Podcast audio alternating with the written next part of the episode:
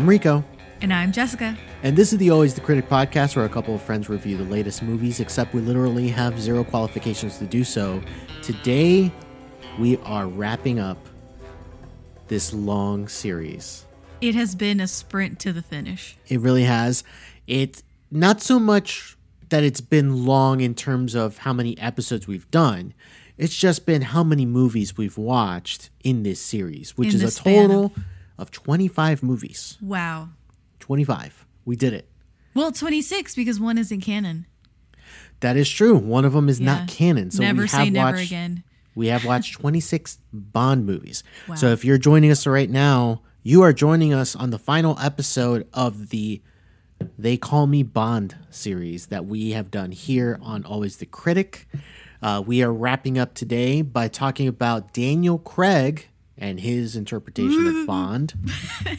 and towards the end of the episode, we will be doing some superlatives. We'll be giving out you know, we'll be ranking the Bonds, we'll be mentioning what our favorite Bond songs are, best villains, among other things. So stay tuned for that later on in the episode. But in the meantime, if this is your first time listening, go ahead and subscribe on your favorite podcast app. We're on Apple Podcasts, Spotify, Google Podcasts, and many more. And if you do like us, go ahead and give us a review on Apple Podcasts. Five stars goes a long way for us. Come and check us out on social media to stay up to date on our latest episodes and reviews. You can find us on the Twitter, Instagram, Facebook, and TikTok at Always Critic Pod. And if you're a fan, please, please consider becoming a patron for as little as $2 a month. It's a great way for you to get involved and show your support. You can check out the page on patreon.com slash always critic pod. So, like I mentioned, we are going to wrap up this Bond series by talking about the last Bond that we have seen, which is Daniel Craig.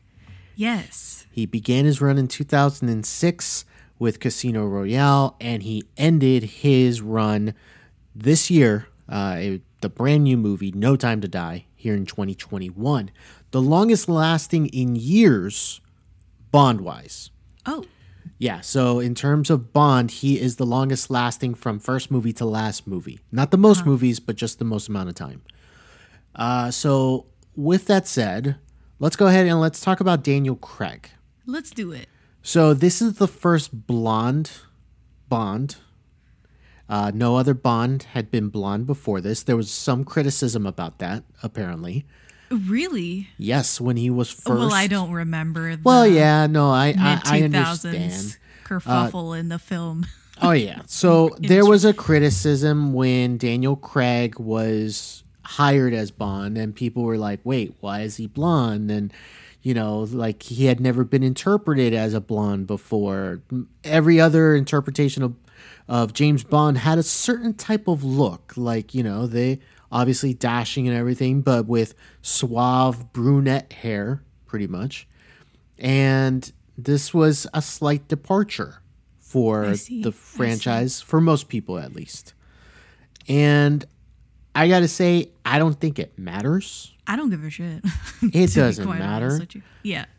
but I just wanted to mention that the people were against the fact that he was blonde. Also, um, another slight critici- criticism about Craig coming into it. Supposedly not that handsome compared to the other Bonds. A lot. There was some criticism about that apparently. Okay, so that's just personal, like who Yeah. you feel is attractive to you. I don't. I also don't really give a give a hoot. So here's here's a, a funny thing. So uh, there was some uh, I don't know how you call them, but the London Daily Telegraph. okay. Uh, when the announcement was made about Daniel Craig, there was a lot of r- writing in from This is a this is a. London newspaper. It's gonna be brutal. Oh yeah, so it's like it's a shame that the one iconic English character which we can feel genuinely proud of and which makes the rest of the world slightly upset they weren't born an Englishman looks like a charmless big issue vendor. Surely there are English actors who combine strength and sex appeal. No doubt he was fantastic in Our Friends in the North and smoldering in some BBC Mr. Darcy role, but any self respecting Bond girl would die laughing in our Shrek alike hero tried his luck in an obviously out of character monkey suit. The toughest job filming Casino Royale goes to Miss Moneypenny, having to pretend she wants a piece of that face. Oh my god. That is scathing. Uh, a very simple, short one. Simply put, it should have been Hugh Jackman. We'll put aside the fact that he's Australian. He's Australian. Yeah. Daniel Craig will be another George La- uh, Lazenby. No. That's how, yeah. They thought he was going to be a one timer. And finally, last one that I'll read. I'm sure a blonde could play James Bond, but not somebody who is so ugly and uncharismatic as Daniel Oh Craig. I remember him playing Ted Hughes in Sylvia, and that was a really awful performance. My suspicion is that he was just not a very good actor. So if you're not very good looking, not a good actor, you shouldn't be the new James Bond. So let's just say his reception as Bond at the beginning was not met openly, like very warmly, let's just say. With that said, though, they were wrong. they were wrong they were dead wrong. because he is great. He's really Bond. good. I think he he brings enough of the there's enough charm like it, the way the movies are set up he doesn't have to be the most charming man in the room Mm-hmm. but he has enough charm for the situations that he needs it in he's very physical which this is this set of movies really leans into Yeah, it leans into Bond as an athlete. Yes. And the fact that these movies are a little more grounded, a little more uh, gritty, if you will, and I put that in quotation marks. This, I mentioned this on our last episode that the movie franchise kind of reset itself with Daniel Craig in this whole era where everyone was going into dark, gritty reboots. Yes. So he's right on the train, the same train that Batman took just a year before, uh, with Nolan's reinterpretation. I really think that, that. Nolan, personally, I think that Nolan had a huge influence on the James Bond franchise because Nolan was putting out essentially James Bond movies. And James Bond was like still in this campy no man's land that Bond just wasn't that cool anymore. No, he had gotten to be cheesy. Yeah. Like even the most diehard James Bond fan would tell you that where the franchise was at the time, ending on Pierce Brosnan's uh, "The World Is Not Enough." No, wait, tomorrow. no, no. Tomorrow. Die another day. Die Another Day. I'm so sorry. It's just that those titles are too There's close like, together. three of them. I don't yes, they're too close together. And leaving where that movie left off, I think a lot of people were rubbed the wrong way and saying this has gotten too cheesy, it's gotten too out of character. Mm-hmm. And so the studios decided, you know what? Let's reset. Mm-hmm. You know, everybody else is going down this route of, you know, making a dark character. Let's let's jump on that train. And I, think, I also want to say really fast is that after 9-11 the world was just different Oh, that's a very good point.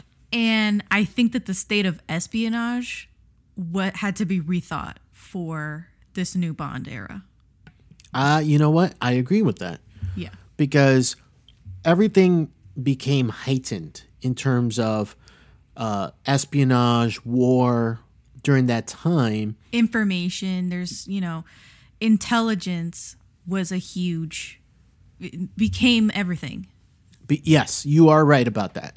And who had the information and how could we get the information? It was no longer about being fun and being, you know, like, oh, this suave debonair is just going to, you know, stop some plot, some ridiculous plot. I think it became less about um, rich, you know, billionaire individuals who had some wonky, weird plan for the end of the world, and less about c- fighting individual countries than it became about fighting shadow entities and Yes. terrorist organizations and people, uh, you know, villains that had no face or were unknown. Yes. I I I see exactly what you're saying and you are right about that. and that's the general feel of these Daniel Craig movies. Yeah. Is that And it's just you know, it's not as uh, black and white. no, there there are gray areas. throughout the even with uh, MI6. Yeah. Like there are gray areas where they are diving into some muddy waters in the way they handle uh, retrieving information or fighting these shadow clandestine organizations. yeah. Um, everybody has to be part of that game. And I think that the way Craig portrays this character, I think, is so suitable for the way the direction of the franchise went Yeah. with his movies. I, I really enjoy Daniel Craig's performance throughout.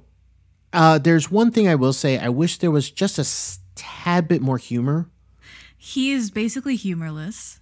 for the most I don't part, want to yes. say humorless because there's some movies where you're like, oh, oh, you get he a has chuckle. something, yeah. yeah, they He gave him says something, something and or- yeah. gives you a little chuckle or something. But for the most part, he's not pulling out these outrageous puns. He's not generally so inappropriate as previous Bonds.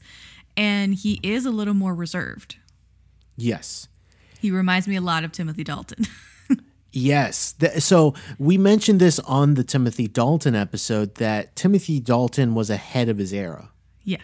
because if that bond was set now, or you know, I think if Dalton had 20 pounds of muscle on him, it would it would be essentially Daniel Craig yeah, pretty much, pretty much, at the And- very least. or if Dalton was you know set in two, mid two thousands, like Yeah. Mm-hmm. he would have excelled as that bond. I fully believe so as well. and you know so he was just a little too early but craig I don't think people understood that Bond. Like people were ready to accept Daniel Craig's Bond. no exactly they were not ready for that bond at that time you are right about that also like i mentioned on that other on that episode brosnan had the role and then Yes. had to back out because of Remington Steele so Oh my god.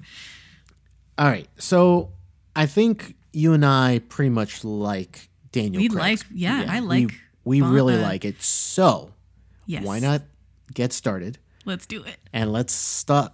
Let's talk about his movies. Let's so do it. Let's start gonna- with Casino Royale. 2006. That is right. so, Jessica, what is Casino Royale about? After earning 00 status and a license to kill, secret agent James Bond sets out on his first mission as 007. Bond must defeat a private banker funding terrorists in a high stakes game of poker at Casino Royale, Montenegro. Yes. Directed so this by Martin Yes. Campbell.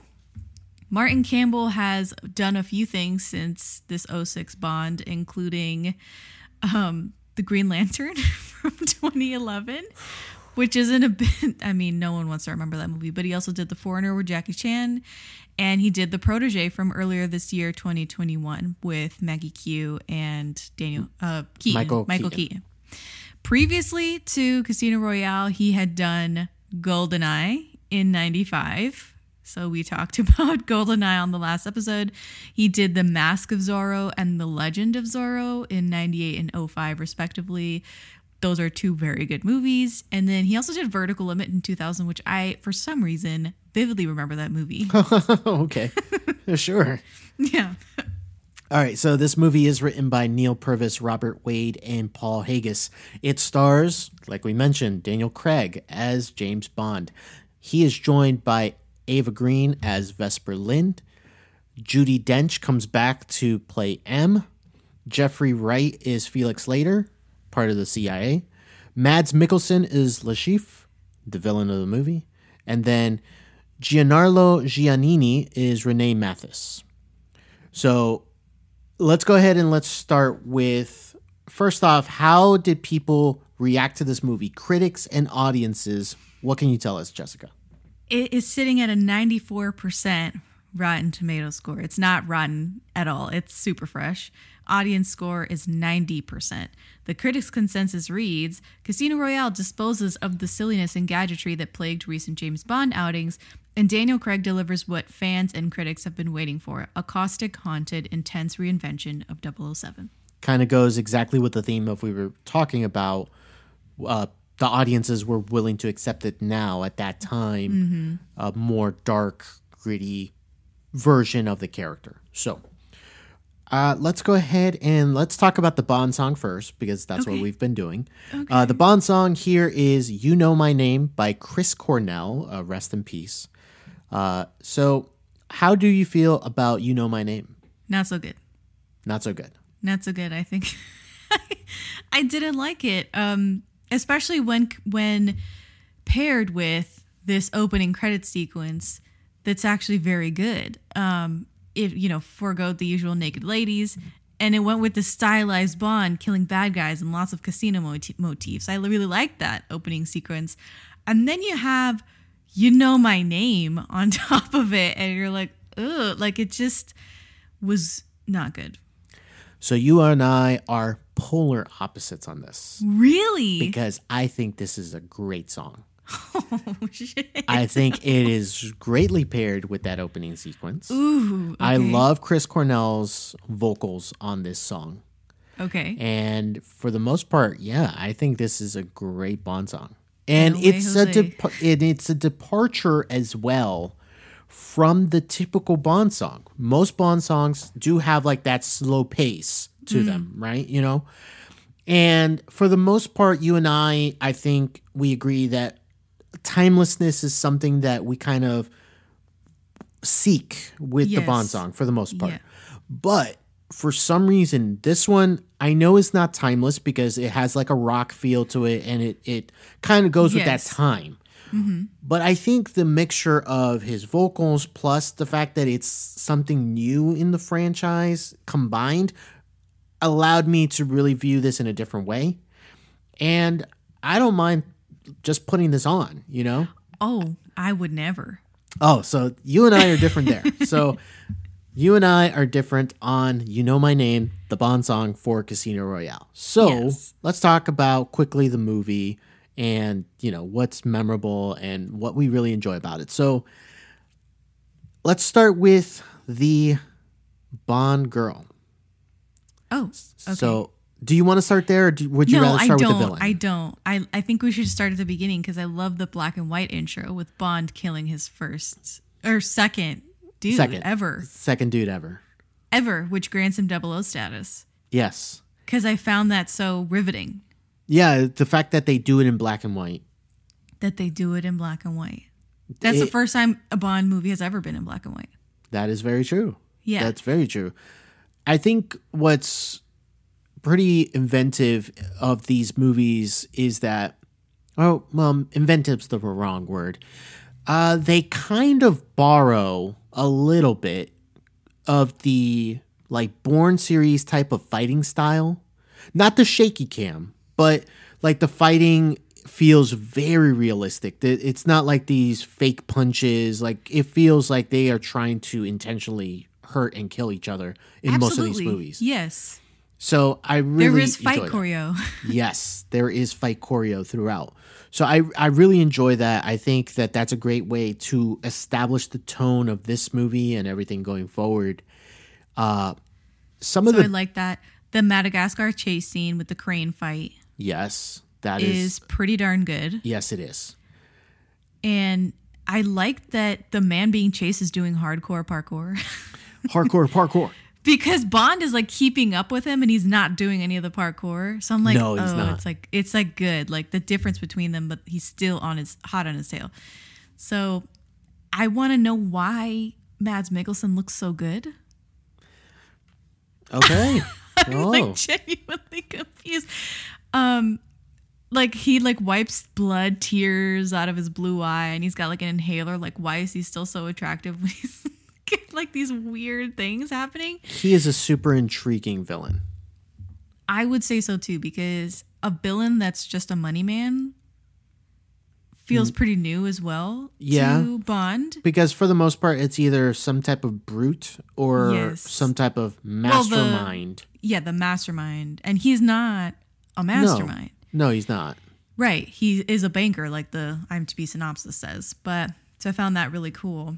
I liked how Maggie Chung was playing pool at, at the yacht at the beginning of the movie. Yes. Yeah, I was like, oh my god. Good stuff. Um, the famous Daniel Craig walking out of the water at the beach. Let me tell you. That, is- was that harkening back to Halle Berry's exit from It's very close. okay. because there's that there's um obviously Halle Berry. There's also Ursula Andress coming out of the water and Doctor No as uh, Doctor No. Oh. Yeah, the Honey Ryder. Because she was collecting shells, but she came out of the water as well in the swimsuit. Right. So, yeah, it's it it has like homages to its past.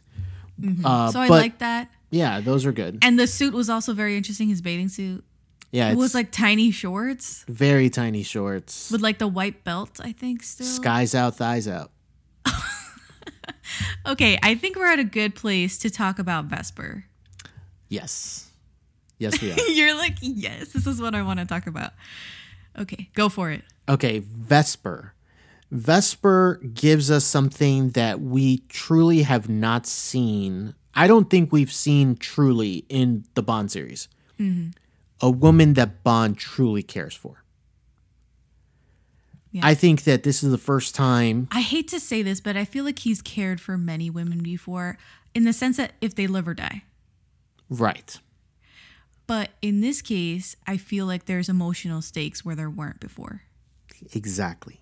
That the emotional stakes of having uh, a woman that challenges Yes. his challenge is his ideas, challenges Yes. what he wants in life, mm-hmm. what he's after. Mm-hmm. You know, it, does he want this life of that secret agent, or is Vesper pulling him to a more normal life that's mm-hmm. actually full of emotion and love throughout? And I really like that. And yeah. Eva Green is an incredible actress. She's obviously. phenomenal. Amazing actress, as you said. I've said this before on the podcast. She frightens me. I know. But in this in this movie, I don't think that she's frightening me as much as other movies. I think that she's entertaining to watch. She is. She seems to relish the dialogue and being opposite Daniel Craig. Yes. And looks great doing it. Oh my gosh, she looks stunning. She's beautiful. She's She is. resplendent. She really Um, is. No lie, she's just so so beautiful. And I mean, even as soon as she sits down, I'm like, who is this girl? You know, she sits down, I'm the money. I think that this probably was an intro for a lot of people for Eva Green. Like Oh. the the common like movie going audience that maybe is not like diving into a lot of movies. Mm-hmm. This is probably like the big entrance for Eva Green for a lot of people. I had already seen her, I think, in Kingdom of Heaven. Right. This was during the Orlando Bloom Renaissance as well, like the tail end of that. Yes. So, So for for like uh, big movie people, like people who really like to dive into many movies, it wasn't the first time, but casual audiences who go to watch bigger blockbusters and stuff, this was the entrance for them, the entry point for her. So I I want to say that there's a couple of memorable scenes in this movie I think and the train scene with them together. yes, is the oh train scene gosh. is fantastic. It's just sabroso, you know, like it's so layered and well written. Um, I love how he's trying to guess her past, Yes. and then she does the same to him, gets everything right. Yeah, gets everything right. Gets everything right. The only thing she gets wrong is she guesses his watch is a Rolex. Right. And it's, and it's an Omega. it's or an Omega. however you want to say that. yeah. He says Omega. I think that a lot of the poker scenes are memorable. Just it's also a callback to Connery's entrance oh yeah. in Doctor No, There is that's how they casino scenes in and out of Yeah. all of the bonds. Yeah. for sure, and those high intense games between Le Chiffre and Bond, you know, going back and forth, trying to get to know each other by playing poker, Mm-hmm. but at the same time trying to like eke out information about one another. Like Right. who who They're who's reading really each other just like how they did on the train, yes, exactly. which Fa- is, I mean, brilliant. You know. Yeah, brilliant stuff. Um, once Bond is captured, Oh my god. Okay, that let's talk about torture scene The torture scene is, Is- so jarring. It's jarring and super memorable though. Yes. Like- yeah. I will never forget when Bond starts kind of chuckling during this sequence Yes. a little bit to the right. So, first of all, I think the torture scene starts off with a bang because they cut the cane out of the chair Yes. and you're just like, where the hell is this going? Exactly. You know? And then again, he starts hitting him with that, what was that? Like it a was rope like with like a a rope with end? like a some type of bagged weight or something.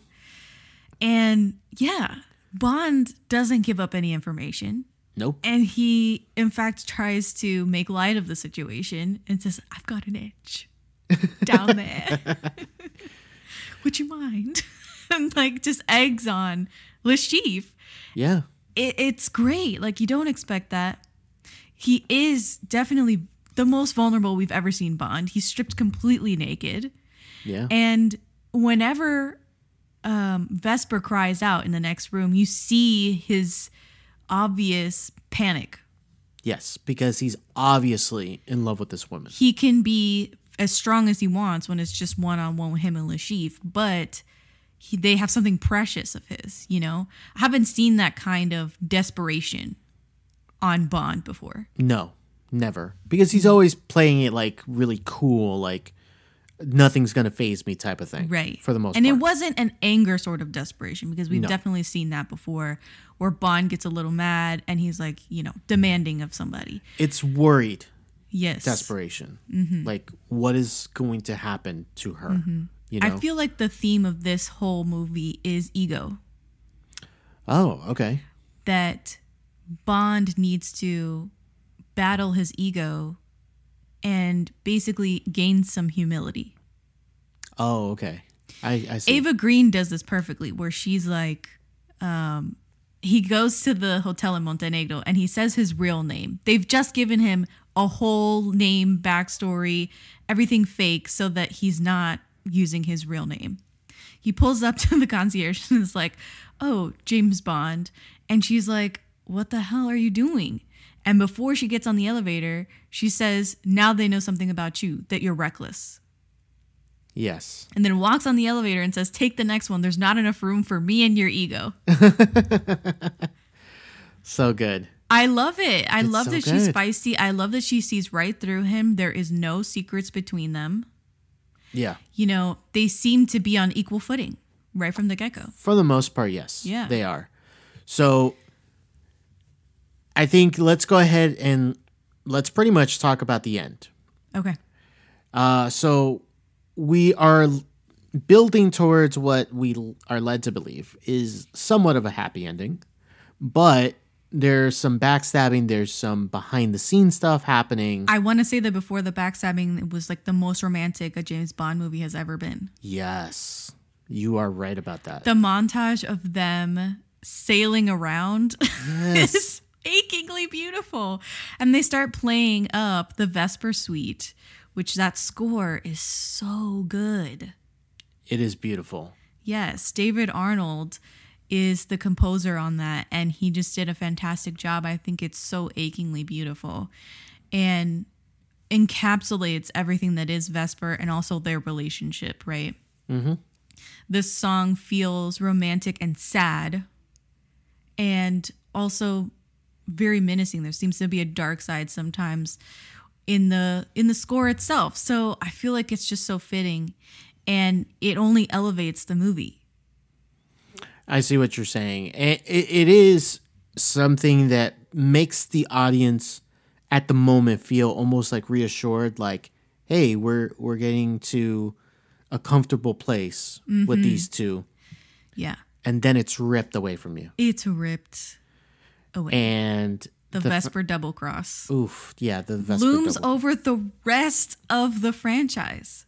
Yeah, I like I've mentioned, I think I mentioned this on the No Time to Die episode, but the fact that this is a running thread throughout mm-hmm. the entire James Bond Daniel Craig run Yeah. is unique because we had never really seen something carry over multiple movies. Mm-hmm. I think the biggest thing that we have seen in the past that carries over multiple movies is either Blofeld, Blofeld, being a Blofeld. villain, uh, Spectre as an organization, or mentioning that he had been married in uh, Your Majesty's uh, on Your Majesty's uh, Secret Service. Yes, to yeah, the Tracy marriage Right. in one movie. Yeah. and they mention it in the Dalton movie that he had been married in the past. One of the. Daltons. I feel like it's also mentioned in a, in another movie. it probably is, but I'm But not remembering it, It is two mentions in Yeah. you know, what, 15 movies or so. But it's not the same like this, where it actually affects our character and his own emotional journey mm-hmm. throughout multiple movies. yeah. The loss is just so profound. It's profound. So that that sets us up with how this Bond is going to be treated. This Bond is going to be portrayed by Daniel Craig. Any Yeah. other thoughts on Casino Royale before we move on? I loved the dialogue of when he's recovering after the torture scene and he says, Oh. There's no armor left. You've stripped it from me. Whatever is left of me. And then repeats it. He says, Whatever is left of me, I'm yours. Yes. Oh my God. And then I also have this line from M, right? After the double cross, after all is said and done, she goes, Sometimes we're so focused on our enemies, we forget to check our friends. Ah, see, that's a good one. Uh, so ultimately, I feel like he loses what's left of his soul in losing Vesper. He does because And he learns his lesson not to trust anybody. not to trust anyone, keep the guard up at all times. Yeah. So that takes us into the next movie, which is from 2008, two years later, Quantum of Solace. Uh, right. Jessica, would you like to tell us about this movie? Sure. IMDb synopsis: James Bond descends into mystery as he tries to stop a mysterious organ- mystery mysterious organization from eliminating a country's most valuable resource. It is directed by Marc Forster. Marc Forster has since directed um, World War Z in 2013 and Christopher Robin in 2018, which is an excellent movie. I love Christopher Robin.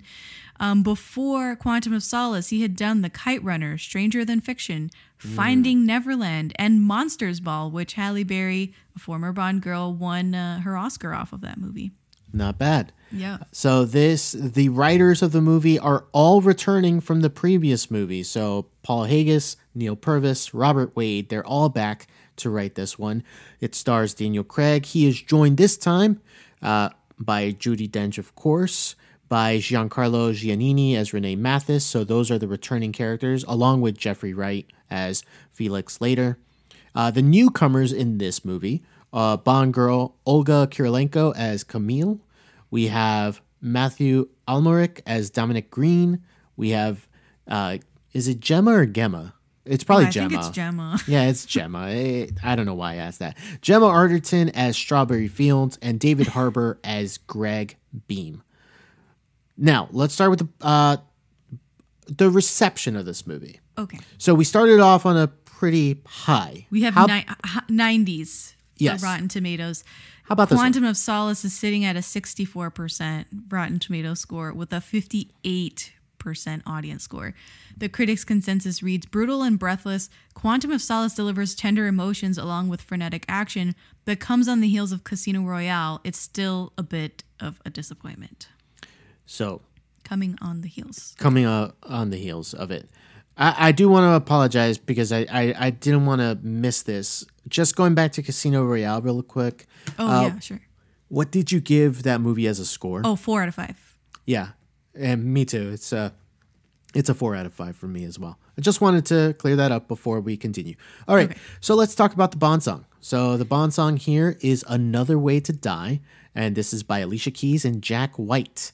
So this is, I think, this feels like the first time where two different artists are joining together for a Bond song. From like different genres as well. Uh, Yeah, different genres as well. What did you think about this song?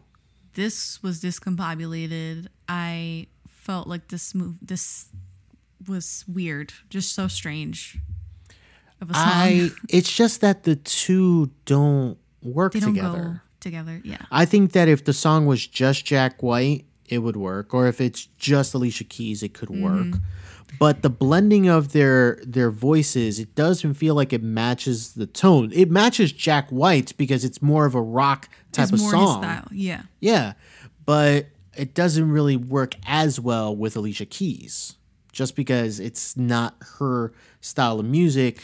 And the thing is, if you get a person to sing, like a famous artist to sing a Bond song, you kind of want it to sound like like them. Right in in their I'm saying? version of what they sing. Yeah. Yeah, so Um, the fact that This she doesn't sound like hers- Alicia Keys at all. So why would you get Alicia? It just It just feels like getting a name for the sake of getting a name. exactly feels kind of like an empty gesture. Right. All right, so let's go ahead. Let's talk about the movie. Okay. I think for you and I, this might be the most forgettable. It is the most forgettable. Just because this movie kind of feels well not kind of it, it is it is down from the previous movie Huge departure. huge departure not Yes. anywhere near as good only because i don't think we have a good villain number one No. in dominic green uh, i don't think that Kurilenko is given enough to do as Camille. Like Mm-hmm. she she's able to exact revenge at the end for the person who killed her family. Uh, Right. That, but for Yeah, the most part, yeah, the dictator, correct, and who was going to take over Bolivia. Yeah. Uh, I think the plot is pretty stupid. Where it's um, It's too complicated. well, it's complicated, but also it's dumb when you really break it down. Right. Uh, it's uh, he, the main villain or the, the dictator. Green. Well, the dictator wants to become the new ruler of Bolivia, and Dominic Green wants to is helping him by controlling the water. Okay, hold on. it's more complicated than that. It is To get to the water, it's like Dominic Green wants a patch of desert in exchange for helping this power hungry dictator come into power in Bolivia. And initially, the CIA thinks that they want the desert for um, the oil, I think, or something. yes, he doesn't want the patch of land for oil. They've been siphoning water, fresh water, out of Bolivia yes, into like these underground caverns. And so, in stealing the fresh water, that's the country's most valuable resource that's in the IMDb synopsis. awful. I I don't think this is a good movie, but It introduces this co- quantum, right? That organization that Yes. Dominic Green is part of. Except we'll find out that quantum is really um I a guess in- subdivision. it's a subdivision of Spectre. yes. And so that in this 2021 where I'm sitting now, it reminds me of um Shield as Hydra, Oh, I see. where it's like all roads lead back to Hydra. And like funny enough, the Hydra symbol looks very much like the Spectre symbol. Yeah, it does. It looks like an octopus, pretty much. Except Spectre probably came before, like 60s. I don't know. I, I don't know if the comics definitely- had a rendition of the Hydra symbol in 1960s when Spectre was formed. That's a very good question. Uh, I can definitely look that up, but uh, I think that this is probably the forgotten Bond movie yes, from Craig, at least, from Craig, because and I want to forget it. it's not good. Uh, I I I don't blame you because I don't think it's well done because most of it is not very interesting. The one takeaway that I have is that at the end of the movie, he finds Vesper's longtime boyfriend, maybe fiance, I can't remember what it is. And he was partially responsible for her death because all that he does is seduce women with ins or, or power or information and manipulates them using that information. Right. And so instead of Bond giving into his own um, fear and loss and um, vendetta, revenge or whatever, he doesn't kill the guy. He gives the guy up to MI6. And he throws away Vesper's necklace. Yes. It was like a snow, keepsake drops for it. him and Yeah. drops it into the snow at the end of the movie. And that's basically all that I take away from Quantum of Solace. Yeah, it's it's the Vesper Lynd through line. It's the line. Vesper line that I take away. Yeah. Yeah, and I don't think there's really much to say about this movie other No. than that. It's just that it's it it's a ver- forgettable th- Bond song. It is a forgettable villain. It does introduce Quantum, but at the same time, you don't really care about Quantum until you figure out later in a different movie what the importance of Quantum is Mm-hmm. Yes. and they don't give the Bond girl enough to do. Plus, oh, And we they- know Olga Kurilenko can like freaking bring it. yeah, she can, she Yeah. can. Um, I I do know that in in this movie, Strawberry Fields, they do a slight homage to Goldfinger in terms of the way they kill her and then cover her body in whatever substance that movie is dealing with. So like Goldfinger, like they killed um Yeah, I yeah. forgot I forgot her, but they then cover her in gold, right? In this movie, oil was like what we thought was the main s- plot line and it kind of is. Uh and so they kill Strawberry Fields and she is found in oil basically. It does. Yeah, it does. So just like a slight, you know, nod to the way, you know, the older movies portrayed it. Speaking of the uh, Spectre logo, uh, the Spectre logo first appeared in 1965 in Thunderball, in the movie Mm-hmm. Thunderball, and the creation of Shield or Hydra, really, uh, also came in 1965. so they both came in the same year. Oh my gosh. Yeah, What are the chances? What are the chances? So it's kind of hard to say that one stole from the other, pretty much. uh, all right, so I think we are Let's ready to move on to on, the right? best one. Yeah, let's do it. Okay, so here we are jumping from 2008 to 2012, four years in between Wow. these two movies, but it was well worth the wait. We are talking about Skyfall. So, Jessica, Yes. what is Skyfall about? Oh my god. Okay, James Bond loyalty James Bond's loyalty to M is tested when her past comes back to haunt her. When MI6 comes under attack, 007 must track down and destroy the threat, no matter how personal the cost. It's directed by Sam Mendes. Sam Mendes is a prestige director. He's directed 1917, Revolutionary Road, Jarhead, Road to Perdition, American Beauty. It was written by same guys as before, Neal Purvis, Robert Wade, and John Logan. And it stars Daniel Craig once again. It stars Judi Dench, Ralph Fiennes as M and Gareth Mallory, and then it also stars Javier Bardem as Silva, Naomie Harris as Eve, Moneypenny, Yes. and Ber- Bérénice Marlohe as Severine, and Ben Whishaw as Q. So we have a lot of introductions in this movie to Yes, characters that we are familiar with, but we had not seen yet Yes. in this iteration of Bond, like Moneypenny and Q. Yes, Those those, two two, characters. have finally been recast in this new Bond series. So the reception to this movie very positive. Uh, 92% on Rotten Tomatoes from critics, 86% from audience, so a little bit less. Uh, I think there is a debate between this movie and Casino Royale as to which one is the better Craig movie, and film and Bond fans will argue between these two. But I think it's fair to say these two are the best of the Craig series. One hundred For percent. sure. So the critics' consensus reads as follows Sam Mendes brings Bond surging back with a smart, sexy, riveting action thriller that qualifies as one of the best 00 films to date. 007 films to date. Yes. All right. So before we continue, I forgot to do this yet again. Quantum Solace. What did you give that movie as a score? I think I gave it two and a half or three stars. I gave it a two. Just because like it is so forgettable that I had to like look stuff up just to Yeah. remember it. so, Yes. Now we're on Skyfall yet again. Let's start where we always been starting, the Bond song.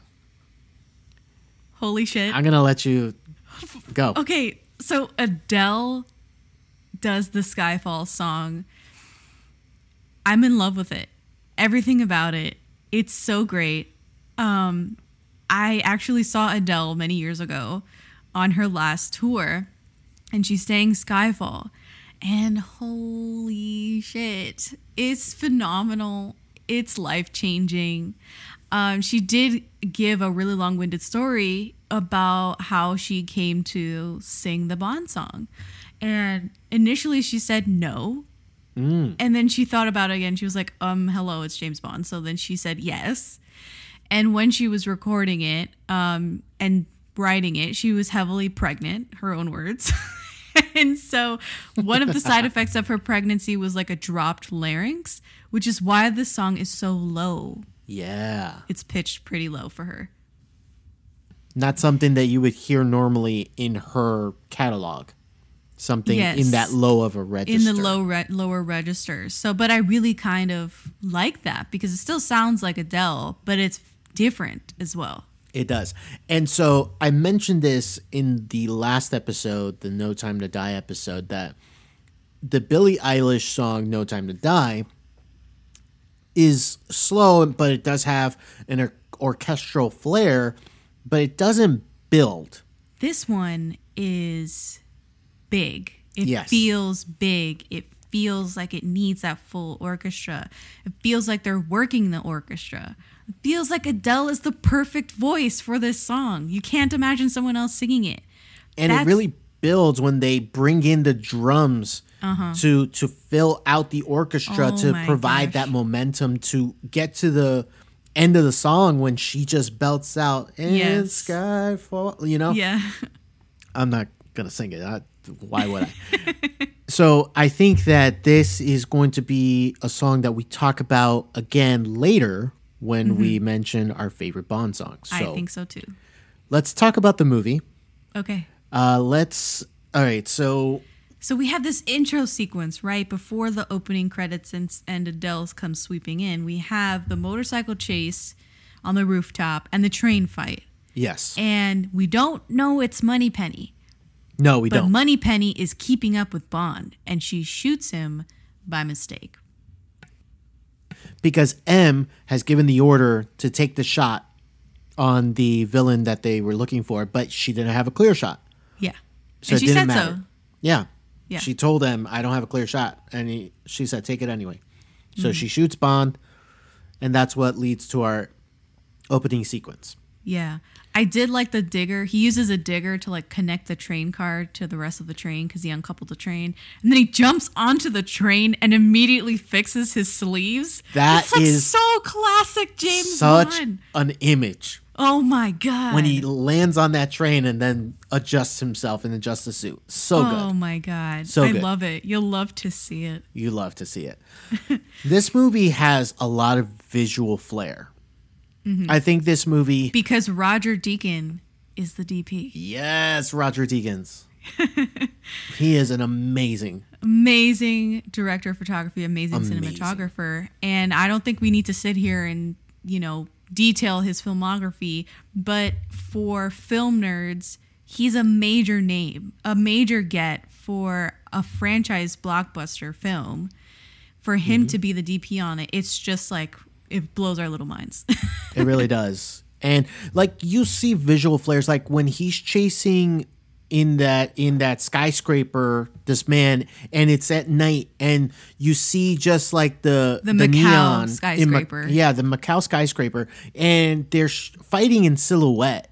oh my god. with the you know with the billboard lights behind them and Yes. it is beautiful to look at yeah. uh, another one is when he is entering macau on the boat uh, to go to these you know casinos or whatever you know. yes, the lantern and all that stuff. yeah just beautiful lighting throughout Yeah. uh, and of course you know there's the titular skyfall which is his old family home And just the way the action sequences shot there, the Yeah. the house on fire when the house on fire. when Silva field. is Ugh. like walking away from it, walking towards the church, like beautifully shot all the way around. So shout out Mm-hmm. feast to, for the eyes. Yeah, shout out to Deakins and to Mendes for, you know, directing the movie as well. So shout out to them.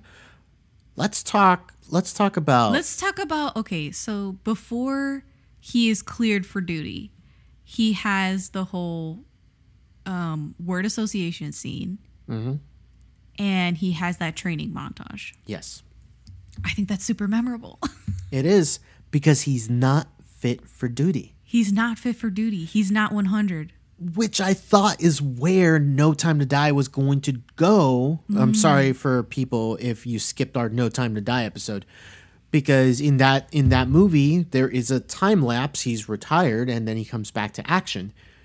I thought the movie was going to do something similar to the way Yeah. Skyfall handled it. Uh and I love the way it handles it in Skyfall. This is a man who has a lot of trauma and a lot of like you know like just buried emotion and a lot of things that need to get out and it's manifesting itself in his physical well-being in his mental well-being and we see a man who should not be working at MI6 Yes. Yes. but M has faith in him M has faith that He's a favorite. he's a favorite of hers so Yeah. now But the word association scene where they introduce Skyfall. yes And he is actually quite funny in this scene.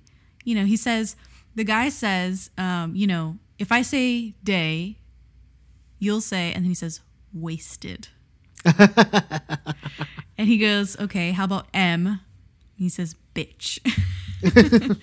so he's very cheeky in this Yeah. moment. You know, he's got nothing else basically except for this small bit of humor. yeah And then they get to Skyfall, and he gets up and leaves. Which is a very powerful. So you're like, what the thing. hell like, is what Skyfall? is Skyfall? Yeah, yeah. I think now is a good time to bring up the big thing of this movie, and it's the villain. No, no, it's No? not a good Not time. yet? No, we have Okay. to talk about Q Okay, let's talk about Q. because so far we've seen Q as just an old man. Yeah. Then Q was replaced by John Cleese, another old man. yes. So now we have a young Q with Ben Whishaw. Which makes sense. And I man. absolutely love that the movie's theme is old school versus new school. Yes. He says, um, Q says, I can do more in one morning from my computer than you can do in the field in a year. Just showing the the how far basically intelligence has gone Mm-hmm. in technology that so much can be achieved sitting behind a keyboard Yeah. versus being out there trying to interrogate villains and trying to you know you know forcefully try to get information Mm-hmm. and it also shows where everything is going everything is going the technological route You understand innately from their conversation that technology will be the chink in the MI6 armor yes because, Because it's Q presented like it. infallible. right You know, all that Q concedes is that sometimes you need someone to pull the trigger, which is Exactly. where Bond comes in. Yeah, that's where Bond comes in. And it, it's refreshing to see someone young who you can see that dynamic of old and new. Yeah. Old is Bond, of course. Of course. He's old school, and then Q represents new school. Yeah. I love The it. The future. Yeah, it's it's yeah, great. The future. and the fact Um, that it's someone young who understands how to make new tech technological things instead of, you know, like an old man like Mm-hmm. Handing someone younger than him, here's the new latest technology, you know? Yeah. It feels kind of fitting, you know? Yes, it does. To have Q finally be replaced by someone younger, Yeah, someone we- with potential, you know? Now, in what we're talking about replacing, we also are introduced to Ralph Fiennes' character of Gareth Mallory, who Yes. he is from British intelligence. He's from like their secret organization. But I can't remember what his title is, but he is trying to force M out. exactly. And, And that's another dynamic at play where the powers that be feel that MI6 and the 00 program is outdated and old school, yeah, to use a, a phrase that we just used. Um, and so MI6, towards the end of the movie, is trying to defend itself against these attacks. Like, you let this giant list of operatives get into the wrong hands. Why should we trust you to get the job done? Your And- methods are not working. right. And so they feel that M, who is the head of the organization, is held should be held responsible. Should be held responsible and should be forced into retirement. Exactly. So we get into like court hearings and stuff later on But in the I movie. but I just want to say that I like the overall themes of this movie. yeah. Feels very um, inspired. Yes, it does. I think having everything questioned. So whether it's the technology that's being used, whether you're out of date with your technology, or whether your methods are no longer relevant in this new world that we're in, Right. I like that it's all questioned. Like, is James Bond suitable for the type of intelligence that we need to acquire in this world that we live in today? Uh, is M suitable to lead this organization that we feel is antiquated? Yeah. So, questions about what we have been so used to all these years watching. And it presents itself in a very interesting way. It's like James Bond and MI6 are on trial. Pretty much. They are. But um, there's still enough of the old school James Bond in here as well. Like in the Macau casino fight, he steps on a Komodo dragon to get out of the pit. Which screams like Roger Moore stepping on a crocodile to get off like a tiny spit of land. Pretty much. Yeah. It's, you know, classic James Bond stuff. Um, another thing that's classic James Bond is sleeping with someone when they shouldn't.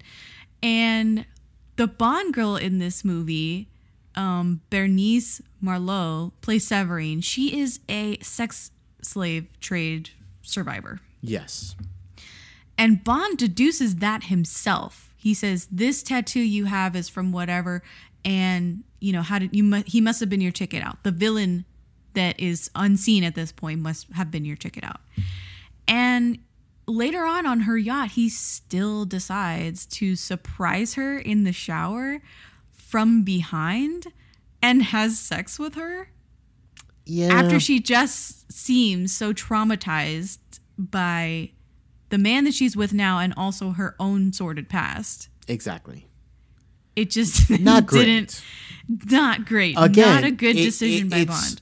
It's actually a very good way of kind of looking at Bond in a more judgmental way because of the fact previous to this regardless of how we view as an audience Bond for the most part the movies treat Bond with women in a fun way like i i put quotation marks so he's always seen as like oh he's able to uh, attract the girl and then you know go to bed with them and you, oh they're caught by other people and it's a laugh and all this stuff right He's a Casanova. Yeah. yeah, and it's always viewed in like a fun spirit type of thing. Uh, but with the Bond movies, he has an emotional connection with Vesper. He is trying to kill that off in Quantum. And then in this movie, when he does go after the Bond girl, it's viewed in a dark way because we learned her past. Mm-hmm. We learned that she has been a victim of sexual abuse and being part of a slave sex trade. And the fact that he just decides, you know what, I'm just going to not even really seduce her. Like, it's more like, I'm just going to surprise her and we're going to have sex. Yeah. So it, it's more like, why would you be doing this, James? Yeah. You know, so like calling into question his judgment on why he's doing this uh, to this woman. Yeah. Okay, so now we can talk about Javier Bardem. Yes, we can. He plays Silva. I think we'll stay here for the rest of the episode. yeah. it- okay. oh, sorry, for the rest of our Skyfall talk. Yes, exactly. So Silva plays a former MI6 agent who M is very familiar with, one of M's favorite operatives, supposedly, uh, who was pretty much betrayed by his own country when he was left to be tortured uh, for information back in the day. So now he has a personal Yeah. vendetta, not M only gave against him up Yeah, in exchange for other captured agents or something like that. exactly. And he had gone bad, like slightly bad yes. as well. So she was like, okay, well, he's a dirty agent, so So she just cut him let him go. Yeah. yeah. So the past comes back to haunt M Mm-hmm. because he comes back as a vendetta, not against, not only against M, but against MI6. Yes. And so we meet And he's a him on the particular threat because he knows them. He's one of them. Yes, he knows them so well, and so he knows all of their operations, how things go. Protocol, emergency situations, how they're going to react. And it's, he plays it up. He's one step ahead of Bond the entire movie. in this particular moment, especially when he is captured and he's sitting inside the cell and he's in the MI6 organization, like he's at headquarters, and the fact that basically Q realizes he wanted to be caught. Very similar to like the way in the Dark Knight the Joker Yes. like wanted to be caught. we caught. are at this point living in a post Dark Knight world. Yes. It's 2012. Four years later. And it's got that same sort of vibe. Darkness is cool. Darkness is in. Yeah. And I think Joker really had a, giant influence on this Silva character. oh yeah, it did. Oh, for You know? sure. He's a villain that is one step ahead of the hero. eccentric Yeah. Um, but also just brutal when he has to be. brutal. Um, Javier Bardem's introduction into the movie, where it's that oneer of him walking down the hallway toward Bond and giving this intense island rat story Yeah. that his grandmother used to own this island and the island got infested with rats and they had to find a way to get rid of the rats. It was just so menacing and devious. And I absolutely adore that monologue. Mm-hmm. It's a, I could watch that scene on any day of the week. Yeah, it, it's of fantastic. Bardem coming down. He comes into focus. You see what he looks like, and he does that rat noise. The he does yeah, that, he does. and you're just like, oh my god! Like, what do I make of it? and then also in that scene, because Bond is sitting captured, he kind of m- messes with James Bond psychologically with sexual innuendo Okay, by like so touching a- his that's- thigh and oh like my gosh! So testing he- him almost as He well. He starts caressing Bond, Yes. and it's super cringeworthy. But Bond does what he does in Casino Royale, and he flips it. He says, "What makes you think this is my first time?" Yeah. And Javier Bardem's like, "Oh, you're like he's so naughty." Like he plays it up, and it's so unexpected of Bond, and it's so unexpected of Javier Bardem to be doing what he's doing. You've not seen a homosexual or homoerotic um, undertones or overtones in James Bond before. No, you haven't. So, So this is groundbreaking as well to even have this kind of villain. And the way that they make Javier Bardem the clear other side of the coin for James Yes. Bond. exactly. It is a, just so rich the juxtaposition between this unsettling mirror of James Bond. And what's unsettling also is that Javier Bardem is actually telling him the truth about himself.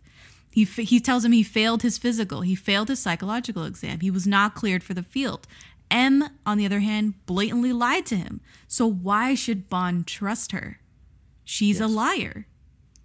So it's You not know? only putting into question the methods of MI6 and M, but it's also making Bond question M herself. The relationship he has with M. yes. You know, she seems to be, and the movie sets this up, she seems to be this twisted mother figure for both of these men. She is. Yeah. Yeah, they they rely so much on her for reassurance and for uh, a place in this world. And so Bond has that with her because he is still employed and still has M's, you know, recommendation as opposed to Silva, who was abandoned by M. So you see what happens when when one thing changes for a certain person who has similar uh, approaches to life, to their work, what one thing can happen and how it deviates the two roads. Right. So, yeah, this We've this already villain seen is M. It's menacing, and we've already seen M betray Bond at the Yes, beginning of the movie with her saying, "Go ahead and take the shot," Just take the shot. and he gets shot. Yeah. So, in It's it, tough. It It's makes tough, him question if Yeah. M really does have his back, if Mm-hmm. M actually cares about him at all. Yeah. All right. So The tube chase out of MI6 all the way to Parliament. Amazing. so good, so good. So damn good. Man, it is fantastic. The way that train comes through the underground Oh and almost kills Bond. Yes. Oh, so uh, so many of these action sequences and so many of these like just moments are s- so well done throughout. and memorable. Like I remember that like train coming through the wall and it's just so good. I remember uh, Bond running down the streets of London trying to get to Parliament. You know, to stop the assassination attempt by Silva. You know, so all of that is memorable. Um, I think. Yeah, I like how Bond shoots a scoots a gun to Moneypenny and she fires up too in the Parliament shootout. yeah, yeah, yeah, Like yeah. it gives other play other people a chance to play. yeah. It gives them moments to be able Mm-hmm. And you don't know it's Moneypenny themselves. too, which is a great reveal at the end of the movie is that she's Eve Moneypenny. Right, exactly. A very well done. Moneypenny kicking ass, We don't. revolutionary. We don't get a lot of that at all. No. So, uh, I think we could spend so much time on this movie, but I think I'm gonna go ahead and tell us to to wrap up. Let's go to the end of this movie. All right. The final uh, sequence is Yes. at Skyfall, At which is James Skyfall. Mm-hmm. Bond's home. It is just an abandoned home in Scotland. Yes. And they booby trap the hell out of it and make uh, Silva get there with his henchmen. They lead him Yes. there. So they booby trap the house, and there's an entire like old school shootout where like they're stepping on these man-made like bombs Yes. made out of shell up against- casing and stuff. They go up against him with two guns, some explosives, and a knife. Yes, yes. And you're just like, okay, how are we going to home alone this? It is Um, Home Alone. it really, I think it works. I think it works that, you know, you have this tortured bond that has some sort of history with Skyfall itself, as you noticed previously during that psychological exam. And by the end of this whole thing, Skyfall is blown to shit. Yes, it is blown up. and it is just such a symbol you know for bond and his psyche that he's like well fuck it. And like just he has mm. no no attachment to skyfall anymore. It means nothing to him anymore. It's just a source of pain. And he'd rather just implode it. Yeah, there's nothing left for him in no the past. no exactly. Not he's not here to hang on to the past. Exactly. He's not. which is a much better metaphor than the quantum i think yeah, because him dropping the necklace in Quantum, is Which not, we already established that the necklace wasn't really hers. It was given to her by that dude. right. So, But here, letting go of his own past, what made mm-hmm. him who he is, exactly. that's something different. Yeah. and it's so well done. And then the mo like we get the moment here at the end where they go to the old church mm-hmm. after they've blown Skyfall up, and Silva is just wanting M to kill the both of them together. So like he mm-hmm. holds his head right next to hers and mm-hmm. is telling her to pull the trigger and to kill them both. And at this point, M is has suffered, you know, a devastating wound. Yeah. So sh- she's not holding up well. But James saves for momentarily what we believe uh, saves M by killing Silva. He stabs him in the back. Well, he throws a knife at his back, pretty much. Yeah. But yeah, so he's able to kill Silva, but M still dies from the wounds that she has suffered. So we no longer have M in the picture anymore. you almost feel like it's uh she's paying for her sins, yeah, for what she created. her mistakes. Yeah. Yeah, for for everything that she's done with Silva. Mm-hmm. I think Silva is such an incredible villain. Mm-hmm. And it's crazy that Javier Bardem has played two of the most memorable villains of this century from 2000 on. Like because he Oh, plays No Silva Country. and No Country. Yeah. Yeah, like two of the most famous villains that we have seen in movies in the past 21 years now. Two of them have been played by Javier Bardem. So, uh, very well done. Um, I appreciate that the classic image of Bond walking into frame from the barrel of a gun is at the end of the movie. And not at Yeah, the beginning it's not at the beginning. It's at the end. Very well done. It's such a it, everything seems so intentional and well thought through. yes. You know, you have the new M coming in and he's like, "Are you ready to get to work?" And he's like, "Yeah, let's go." And Let's then boom, and you just have him again walking into frame, and you're like, "Oh, I know this." What did you rate Skyfall? I rated it four out of five, but it Four out could easily be four and a half. For me, it's a four and a half. yeah, Yeah, I think this movie is just dynamite. yeah. I really love it. So, I do have a fun fact about Daniel Craig's suits yeah, go ahead. because Daniel Craig looks amazing in suits, right? Yeah, he does, of course. throughout the James Bond franchise. And I think that what's important to note is that these suits are all specifically tailored for what he's doing physically. So if he's on a motorcycle, it's cut differently for sitting and moving on a motorcycle. And if he's fighting hand to hand, it's got more room for him to move.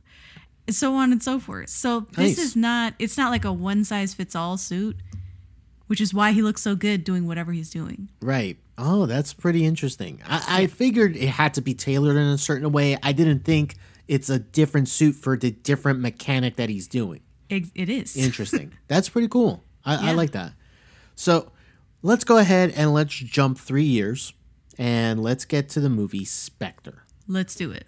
So, this movie, a cryptic message from James Bond's past sends him on a trail to uncover the existence of a sinister organization named Spectre. Haha. With a new threat dawning, Bond learns the terrible truth about the author of all his pain in his most recent missions. Yes. So this movie is directed by Sam Mendes again. It's written by the same writers, Neal Purvis, John Logan, and Robert Wade. Daniel Craig is back as Bond. He is uh, returning yet again with Ralph Fiennes as M, Ben Whishaw as Q, Naomie Harris as Moneypenny, Jeffrey Wright as Felix Leiter, and joining the cast for this movie, we have Léa Seydoux as Madeleine, we have Dave Bautista as Mr. Hinx, Monica Bellucci as Lucia, and finally Christoph Waltz as Blofeld. the new Blofeld. Yes, he is. Now, how did critics and audiences receive Spectre? It's currently sitting at a 63% Rotten Tomato score with a 61% audience score, which is pretty low. Um, the critics' consensus reads Spectre nudges Daniel Craig's rebooted Bond closer to the glorious action driven spectacle of earlier entries, although it's admittedly reliant on established 007 formula.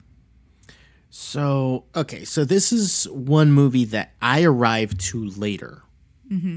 By later, I mean like I didn't watch it at all when it came out, and I didn't. I basically didn't watch it until just recently, as we were preparing for No Time to Die.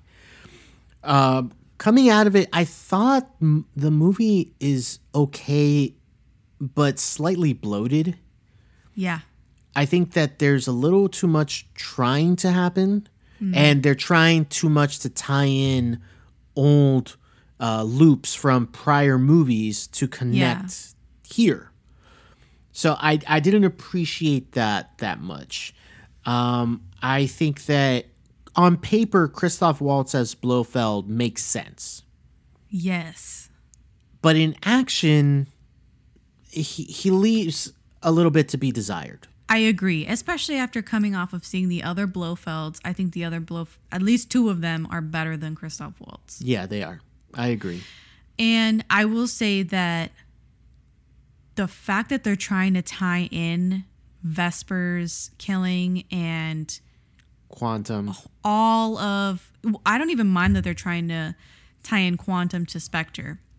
But the fact that Christoph Waltz is like a step brother or like a foster oh, brother Oh, that was ridiculous. to. James Bond. He was taken in by Blofeld's family after he was orphaned, and he- Blofeld was jealous of Bond, and so he decided to ruin his life. And all of the tragedy that's happened to Bond is a result of Blofeld's influence and direct hand on it. Bullshit. I hated all of that. Yeah, it's not a very good movie throughout. And then uh, uh, we have like this separate side plot of a different British organization who's trying to basically shut down the MI6. trying Uh, to set down the double O program in MI6 and combine MI6 with MI5 and trying to put basically British intelligence under one one nine eyes like intelligence. Nine Eyes, yeah. And of course, Spectre is all over Nine Eyes and basically would get a heads up anytime there was an operative or some sort of mission going on. They would use that intelligence to their advantage. And This they'd kind- be one step ahead. This of kind of feels like the Hydra shield thing we were kind of talking about. Mm-hmm. Where, you know, Hydra is secretly inside of S.H.I.E.L.D., where in this movie, Spectre is inside of Nine Eye, which is the British intelligence. Yeah, this movie. Hated it. I hated this one. Yeah, this movie's not very good. Um, I think The only the, thing that excited me personally was that at the end of the movie he gets left without an eye, and then that is how Blofeld looks in the previous iterations. He's got an eye patch. Mm-hmm. So it's, I just that's the only thing that I was like, oh, you mentioned something about the Day of the Dead to me. the Day of the Dead parade Yes. sequence in the introduction. I thought that was super memorable. yes, it is. And fun fact that Day of the Dead parade in Mexico did not exist before they filmed it. But they did such a good job. It was so cool that the city in Mexico was like, oh my God, we should just do a Day of the Dead parade. And now they have the Day of the Dead parade that looks identical to the one in Spectre. They just copied it from the movie. It's from the movie. That's why they're doing a Day of the Dead parade now. Exactly. I I love that. I love it too. Um, Life imitates art. I think that's the only thing though that Yeah. really stands out in this movie. Um, We do get Léa Seydoux intro, but Yep. again, she's not the best Spawn girl, I don't think. no, because um, like we had this discussion on No Time to Die. I personally feel that she is just damsel in distress, and from the movies with Daniel Craig, at least some of them, the some of the women or almost all of them take command in some way or have some type of agency. The only ones that don't are Bérénice, i- uh, Marlohe's character, uh, Severine in Skyfall. Uh, and then, no, not Skyfall. Yes. yeah, yeah, Skyfall. Skyfall. Severine Okay. in Skyfall. she doesn't have any agency over what gets to happen to her, what she has to do in that movie. Uh, and Léa Seydoux, kind of barely. Uh, but other than that, every every other character, like even Vesper, who again another through line, Vesper is the emotional attachment to Bond. She's the one that opened up his heart, pretty much, like, But she also saved his life but also saved his life. because she promised that she would get the money or the code or whatever to them. Yeah, exactly. And even even in Quantum, uh, Kurylenko, Olga Kurylenko gets to kill the people who killed her family. So she is able to exact Mm-hmm. She's like a domino, Yeah, yeah, I, you know? yeah. I, I. Thunderball slash never Ah, say yeah, yeah. Nice.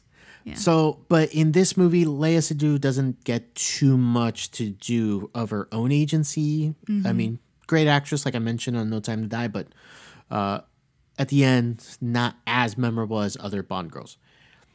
So,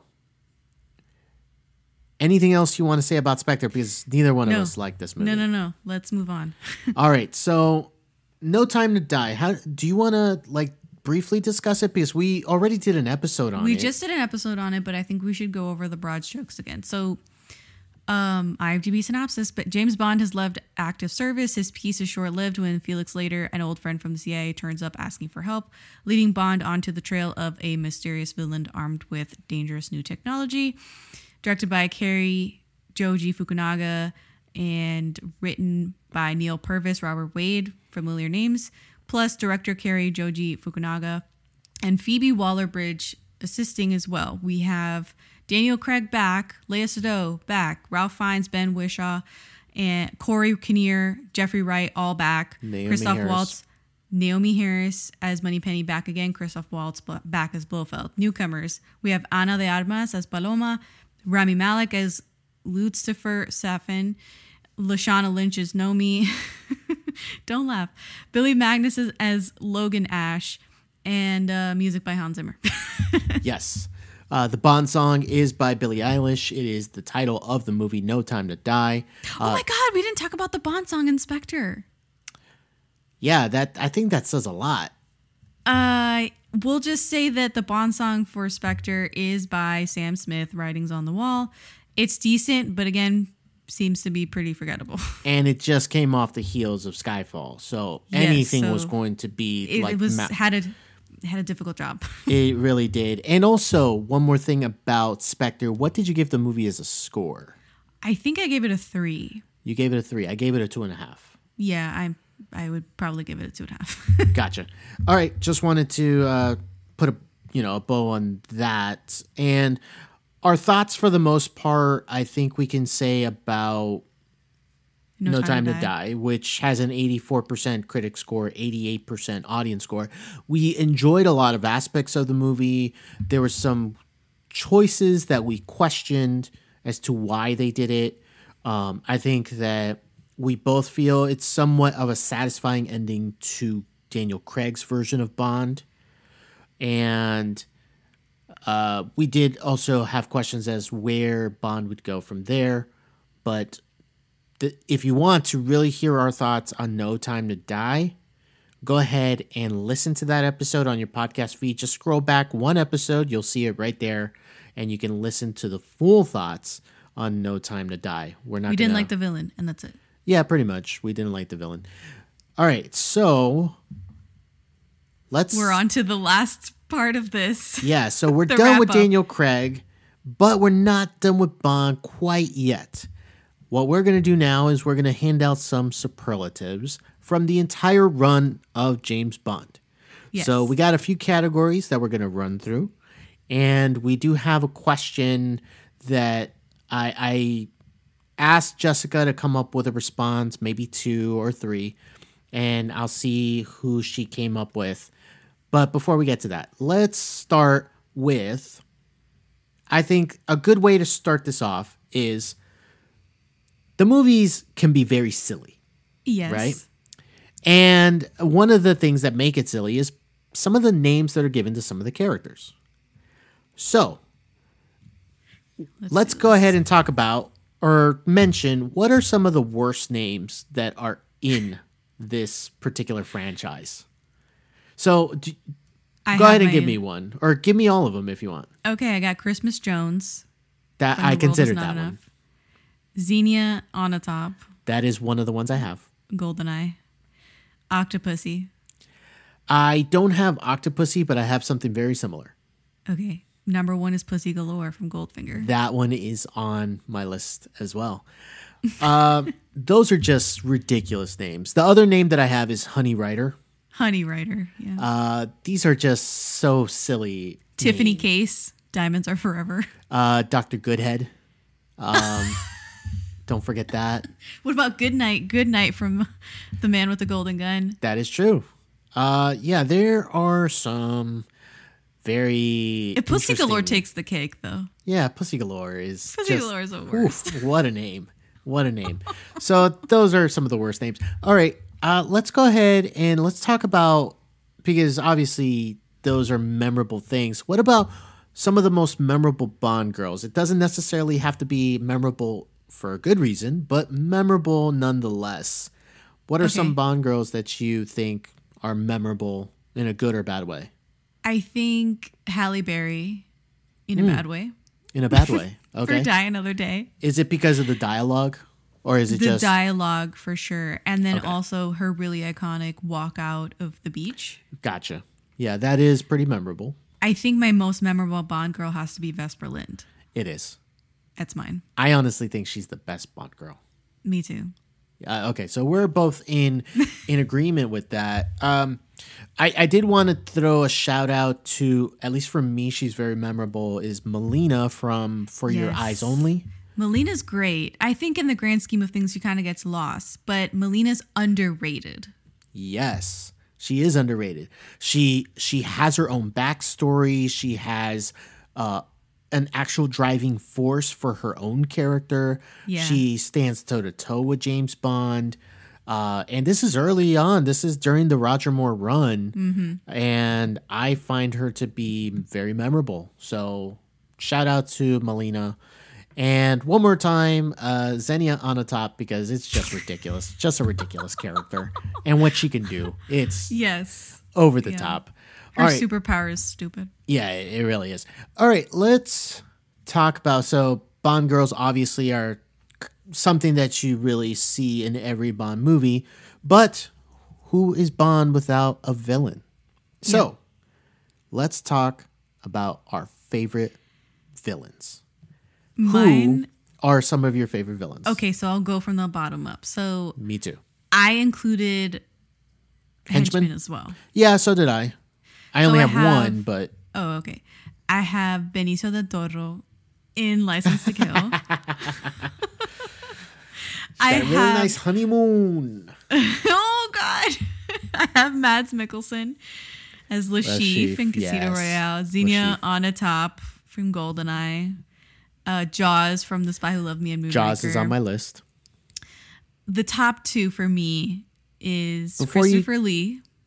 Okay, Oh, so he is on my list as well. Okay, Christopher Lee as Scaramanga. really quick i i wanted to mention um on my list towards the bottom because i think we may have the f- same number one um jaws is on my list so is scaramanga a man with a golden gun uh alec trevelyan who is the double o who uh goes Uh, rogue Sean and Bean. sort- sean bean pretty much yeah.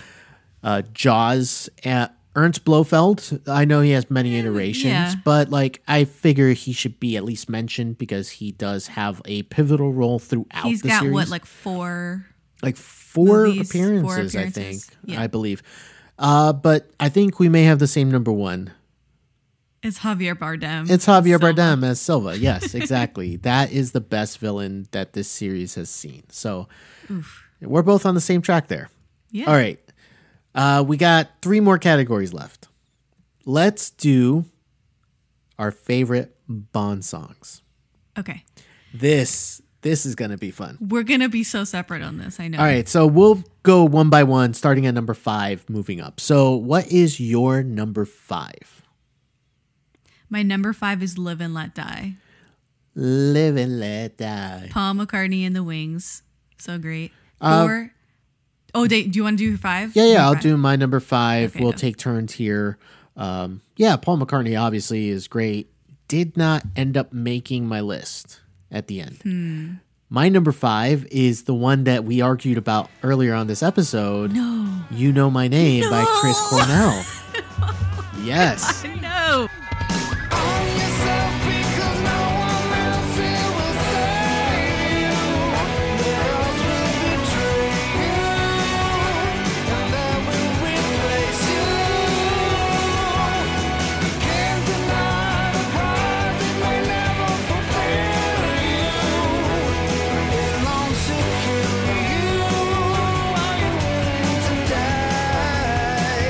Yes, it is number five for me. I think that is a well done song. I, it's a very enjoyable song. I love his Ooh, voice on it. So that is my number five. So your number four, Jessica. It is No Time to Die.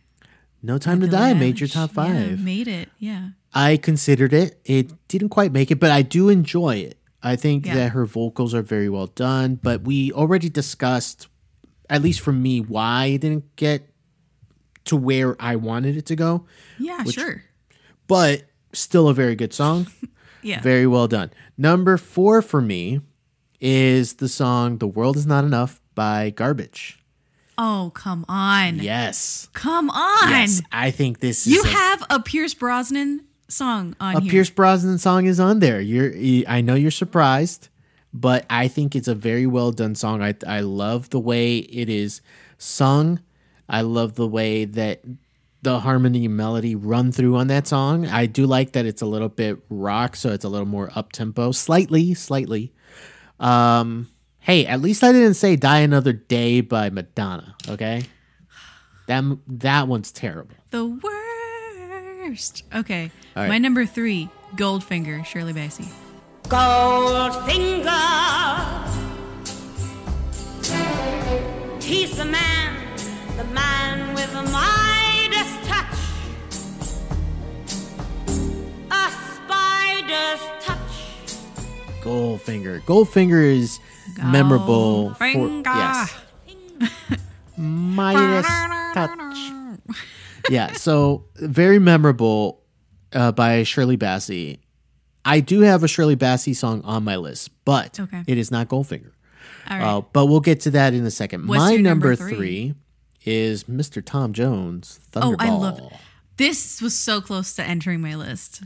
I think it it it speaks to the timelessness that you and I like about a lot of these songs. Mm-hmm. That you could just put them on and they feel like they're not tied to the era, but they are tied to Bond himself. Mm-hmm, mm-hmm. And I just love the way he sings in that song. It's a very The well done. final note is just like, oh, I see yeah, you, Tom. there it is. Look, Tom Jones.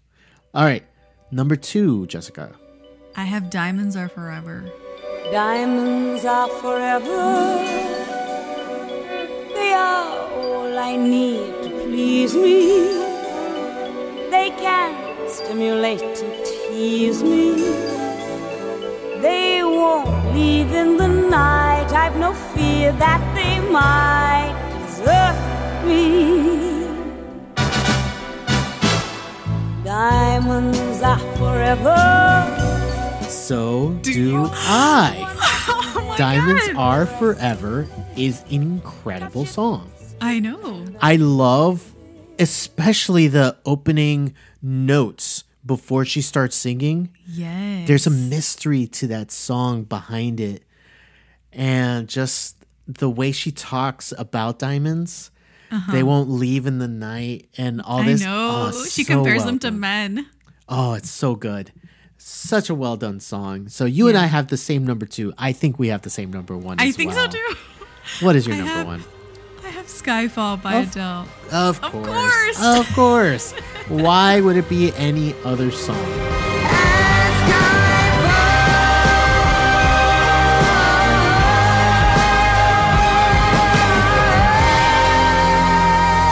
I think that you and I truly, truly love um, Adele in this song. I think that she is just killing this song throughout. And for the most part, I really think that nothing has come close to to this song when it comes to Bond songs. I think so too. I really enjoy the song. So, Skyfall number one. I'm surprised we have the same number too. i I'm going to be honest. Uh, so It's because I've developed my Bond playlist and I've been listening to all these songs, so I've kind of refined my, ah okay. list here. Yeah. All right. So let's go ahead. Uh, we've been talking about Bond so much that I think it's only right that we rank our Bonds Yeah. from worst to best. Okay. So, who in your eyes is the you know worst Brosnan. Bond? Brosnan. Brosnan. Uh, I went with Lazenby, and the reason why is because he only got one movie. Yeah. and I didn't feel that strongly about his performance one way or the other. So it didn't really stand out to me. Uh, so he is my worst Bond. He's number six. Your number six is Brosnan. Brosnan. He's actually my number five. So he's right above Lazenby. I would say Lazenby is my five. Okay, so you and I are just, you know, back and forth on those two. Yeah. Um Yeah, I think when it comes to Brosnan, I think there's too much of the like over the top silliness in which he delivers lines. I think that I don't like his vibe. yeah, you you definitely complained about his vibe, about him feeling kind of like creepy Icky. and icky, which I totally get. It, it, yeah, he does kind of feel that way at times. Uh, so who is your number four then? Roger Moore. Roger Moore is also my number four. Yeah. So I think it leans more into the silliness as well, a little too much. Um, he is a Casanova and very quick with I the just puns, think also he looks old throughout the whole thing. especially towards like the second half of his run. Yeah. He is clearly It's like a viejo running around and having man. sex. Yeah, he's in his late fifties by the time he's done as Bond. So yeah, so uh, stuff like that for sure leans into it. Who is your number three? I think we have the same order. It's Dalton for me. Dalton, yeah, is my three. Dalton's number And three. you as well. Yeah. Okay, what's your two? for me, it's Connery. Oh my god. So it's it's mine too. Oh, so we have the same order. Yeah, except for Lazenby and, and and Brosnan. Brosnan. Okay, so then, all right. So real quick, Dalton, I think is was ahead of his time. Mm-hmm. I do like that he brings a slightly more serious take on the role. Yeah, I like the intensity from Dalton. I do too. Um, when it comes to Connery, Connery is just if he feels like the character, mm-hmm. right? Like, Like, that he is Bond. he is Bond when you when you say James Bond and immediately in your head you think Sean Connery's image is the first one that comes to mind. With that said though, I think the performance by Craig is what really puts him over the top. Yeah. For for me at least. He seems to have more chops than Connery. yeah, Connery When it comes to Bond, I guess. Right. I mean Connery is fun. Prolific. Connery is a An great, original. Yes, he's an original. He made he molded that character as his Mm-hmm. own. He was the first one. He became the measuring stick. Yeah. So everybody has to be measured against him. But I think Craig not only holds his own, but surpasses Connery Mm-hmm. Yeah. in, in that. So I'm gonna miss Daniel Craig for sure. So am I. But I do want him to have a good rest. Yeah, it, it's time for him He to seems kind of mad about it. So I Yeah, know. like there was uh he recently did a interview and I can't remember the company, a magazine company, but on YouTube. And so they were asking him a bunch of questions about Bond, and so he had him on like these cute, uh, like these note cards. And after each question, he would just throw the note card in the air because they were all Bond questions, and he's just like rapid fire answering the questions, getting it over with because he was ready to be done with. Oh my gosh. Uh, so yeah, so Why did obviously, they even put him on the promotional tour? I don't know. Like he I didn't like need to promote it. He doesn't need to do it. He doesn't. He doesn't. All right. We're down to our last category. We have talked about 25 official movies, 26 with the Never Say Never Again. So it is time to talk about and rank our five favorite James Bond movies. Okay. So we'll go one by one, starting with number five, going up to one. What is your number five? Doctor No. Ah, okay. So you you definitely have a Connery on there. Mm-hmm. You're not going to be alone. I'll talk about that later. Doctor No, is it because it's the original, or is it because more than that reason? No, I think it's because it's original. I think Connery is the coolest in Doctor No, probably. Maybe Goldfinger is another one that he's super cool in. But I like that the movie seems really well formed, even though it's the first movie. Gotcha. Fair enough. Uh, Decent villain, and uh, again, Connery is just firing on all the cylinders, and he is going off of nothing. It's himself. and it's a very memorable opening entrance for that character. yeah. Playing the poker, not showing his face for a Oh while. Oh my gosh. Yeah. Very well done. All right. My number five, and I know you're not going to like this. My number five, because I, I, okay. How do I say Oh my this? god. Because I wanted to kind of at least include one movie from the different Bonds. I'm not saying I had to, but I think that some of them merit it. There's only one from the Brosnans that merits it. It's at my number five, oh, and Oh, that's Goldeneye. GoldenEye. Yeah, it's Goldeneye. I think Goldeneye it- before the Brosnan movies really like Tanked. t- tank, and we're not talking about the tank scene in the movie. I mean, it just tanks. I think there's enough in the movie that Brosnan is doing enough as the Bond character to try to make it his own. I do like that he is called out at, on his behavior as like that sexist character by M. Um, I think but- M really elevates that one. yeah, M does. Uh, Dame Judi Dench coming in to give it a little spice in the series. Again, we've mentioned her multiple times, but Xenia Onatopp is a memorable character. Um, not a bad villain either, just because, like, with the way Bond always uses sex to allure his conquests, she uses it the same way in in her own fashion. Uh huh. So, and then of course, I I had him in my top villains, Alec Trevelyan, uh, Trevelyan, uh, the former Double O who turns. I thought he's a pretty good villain, so that is why Goldeneye is number five for me. All right. Four. What is your number four? Thunderball. Thunderball, nice Thunderball. So you have two Connery movies. I do have two Connery movies. Well, at least two so far. Um, okay, so Thunderball. Is there a specific uh, reason why Thunderball is on your list at number I four? like Domino. I feel like Mm-hmm. the story is pretty good, and it's kind of sticks around because they do a loose remake with, um, you know, Never Say Never Again. So it's good enough where they can improve upon it with that movie. Got it. Okay, very And the song is so great. Oh yeah, Thunderball's fantastic. It was on my list. Yeah, I know. Great song. My number four is "For Your Eyes Only." yes, Uh, this is- Melina. This is, the Roger Moore selection for me. Um, Melina is an incredible character for me. I think that for the most part, I think the villain is solid. I love the fact that we have a Bond girl that works well with Bond, not mm-hmm. because of the fact that Bond is using her or just makes sexual advances at her. I would Although- argue that she's using Bond more than he's using her. But yeah, because she has her own mission, her Yeah. own personal mission. Yeah. And the fact that she gets to execute it is very well done.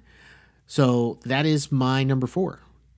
nice. So what is your number three? The Man with the Golden Gun. The Man with the Golden Gun. Just A missed out Roger on my Moore list. Just missed out. Yeah, I really enjoyed this one. I think that the character of Scaramanga, the Christopher Lee character, is really memorable. I like that villain. I like the golden gun motif. That imagery is really striking to me, and it just seems like a good uh, foil for Bond. Yes, because you mentioned it during the episode that he is almost more suave and uh, more of a commanding presence than Bond himself. Yeah, Christopher Lee does a great job of trying to steal the movie from Bond. He really does. So, uh, very good movie. Didn't make my list, but was somewhat close. Yeah. My number three is my Connery pick, Goldfinger. I think Goldfinger brings most of what we know about Bond to the franchise. Like everything, like, you know, Martini shaken, not stirred. Like we have his catchphrases, Aston Martin. the Aston Martin. Uh, there's enough there where Shirley that Bassey, first inclusion as a first inclusion Bond yeah. singer. which again that song goldfinger just slightly missed my list of top five but It's excellent. it's excellent. And so I think overall the movie is it's a fun romp in the world of James Bond. It does enough for you to engage with his character and really get a sense of who he truly is. Although in Doctor No, he is pretty well formed, yeah, he's but there. this Bond. solidifies it, you know? Yeah, this For me- brings all the pieces together. Exactly. So that is why Goldfinger's number 3 for me. Number 2, Casino Royale. Casino Royale, number 2 for me Yeah. as well. Oh, nice. Uh, it has the best Bond girl in Best Vesper Bond girl. It has a very memorable villain in Le Chiffre. Uh, we love Craig. Love casinos. Love casinos. uh, we love. I think the ending is incredible, where you know it's a double cross, but the Vesper double cross is just yeah, very well done. Yeah. So uh, we've already discussed it enough earlier in this episode. So I think we have the same number one. I think we did too. It's Skyfall. It's for me. Skyfall. Yeah. Skyfall is the best. Okay. We always end up like the same top two. I mean, because this this franchise has a definitive greatness at at the top. Mm-hmm. And we both agree that it's Skyfall, Casino Royale. Mm-hmm. Like they have the most memorable pieces of their movies. Like the villains are super memorable, the Bond girls are memorable, the plot itself is memorable, the actual acting in those movies is very memorable. So there's Yeah, a reason I think why. it has a lot to do with cinematography as well, where the Bond movies look the best out of any of them. oh yeah, for sure. So I think that that helps with That them being on top. Yeah. I and I wonder if it's just a sense of recency bias, and by that I mean because he or Daniel Craig's Bond movies were the Bond movies during our movie like appreciation growing up type of mm. thing. Like, sure, you and I were raised with Pierce Brosnan. Like, we had mm-hmm. Brosnan, but when we came to appreciate movies and really like seek after them and Yeah, I was buying my own movie tickets when I was going to see Daniel Craig. Exactly. So I think that plays a huge part into why we enjoy these movies so much because we actually actively seek them out I would. I'm very interested to see where the franchise goes and to see who is the next James Bond because I feel like that's a great litmus test for us is to get a newer Bond, a different actor, different players, and then see how we feel about Skyfall and Casino Royale and all the rest. yes, it's a very interesting question. Very funny that you bring that up. Oh god. So obviously Craig is done. Craig so said. he's wanted to be done for a long Oh time. yeah, he's wanted to be done. So let's say you were in charge. You were like in the broccoli family somehow. Let's say. And you had like very strong influence to decide who could be the next Bond. Do you have a name or maybe multiple names of people you Um. could see as Bond?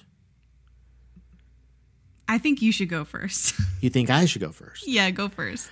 Okay, so I think the the biggest name that gets thrown out there the most is Tom Hardy. Uh-huh. Do I think he can make a great Bond?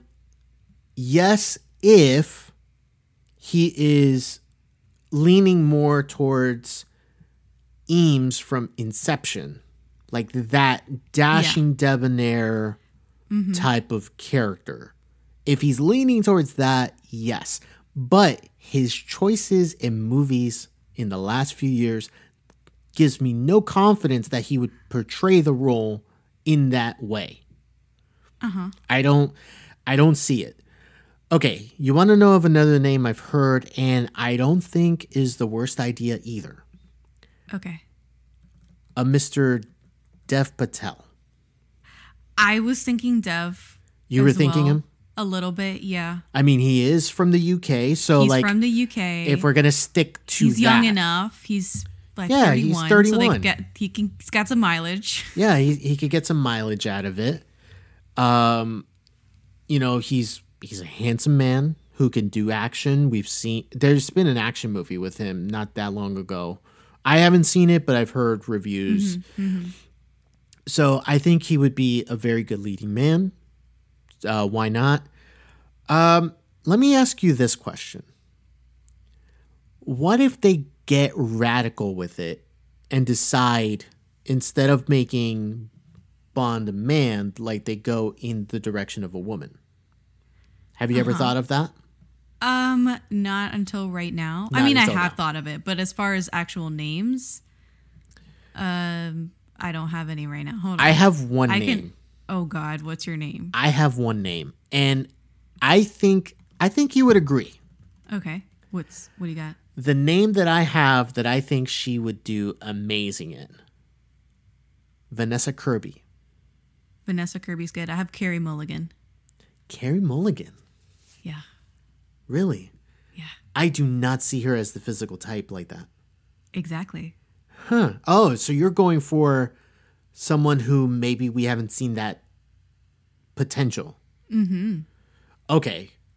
I'm going with the other way. You're going someone with tried had- and true. She just, you know, she's keeping up with Hobbs and Shaw and all that shit. Um, I think that I'm going for the more prestige actor Okay, I see what you're saying. in saying. an action role. Okay.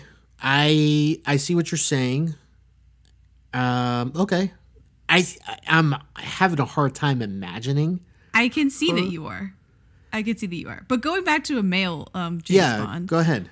Other names that people have been throwing out, like Henry Cavill, Oh, Idris yeah. Elba, Yeah. I think that they're too old, to be quite honest with you. Elba's too old. I think Henry I think- Cavill's 38, right? By the time that like they cast right on the him, line. Yeah. by the- the time that they get started with production, he'll be 40. yes. So I just think that it, he doesn't have enough time, you know, to do it.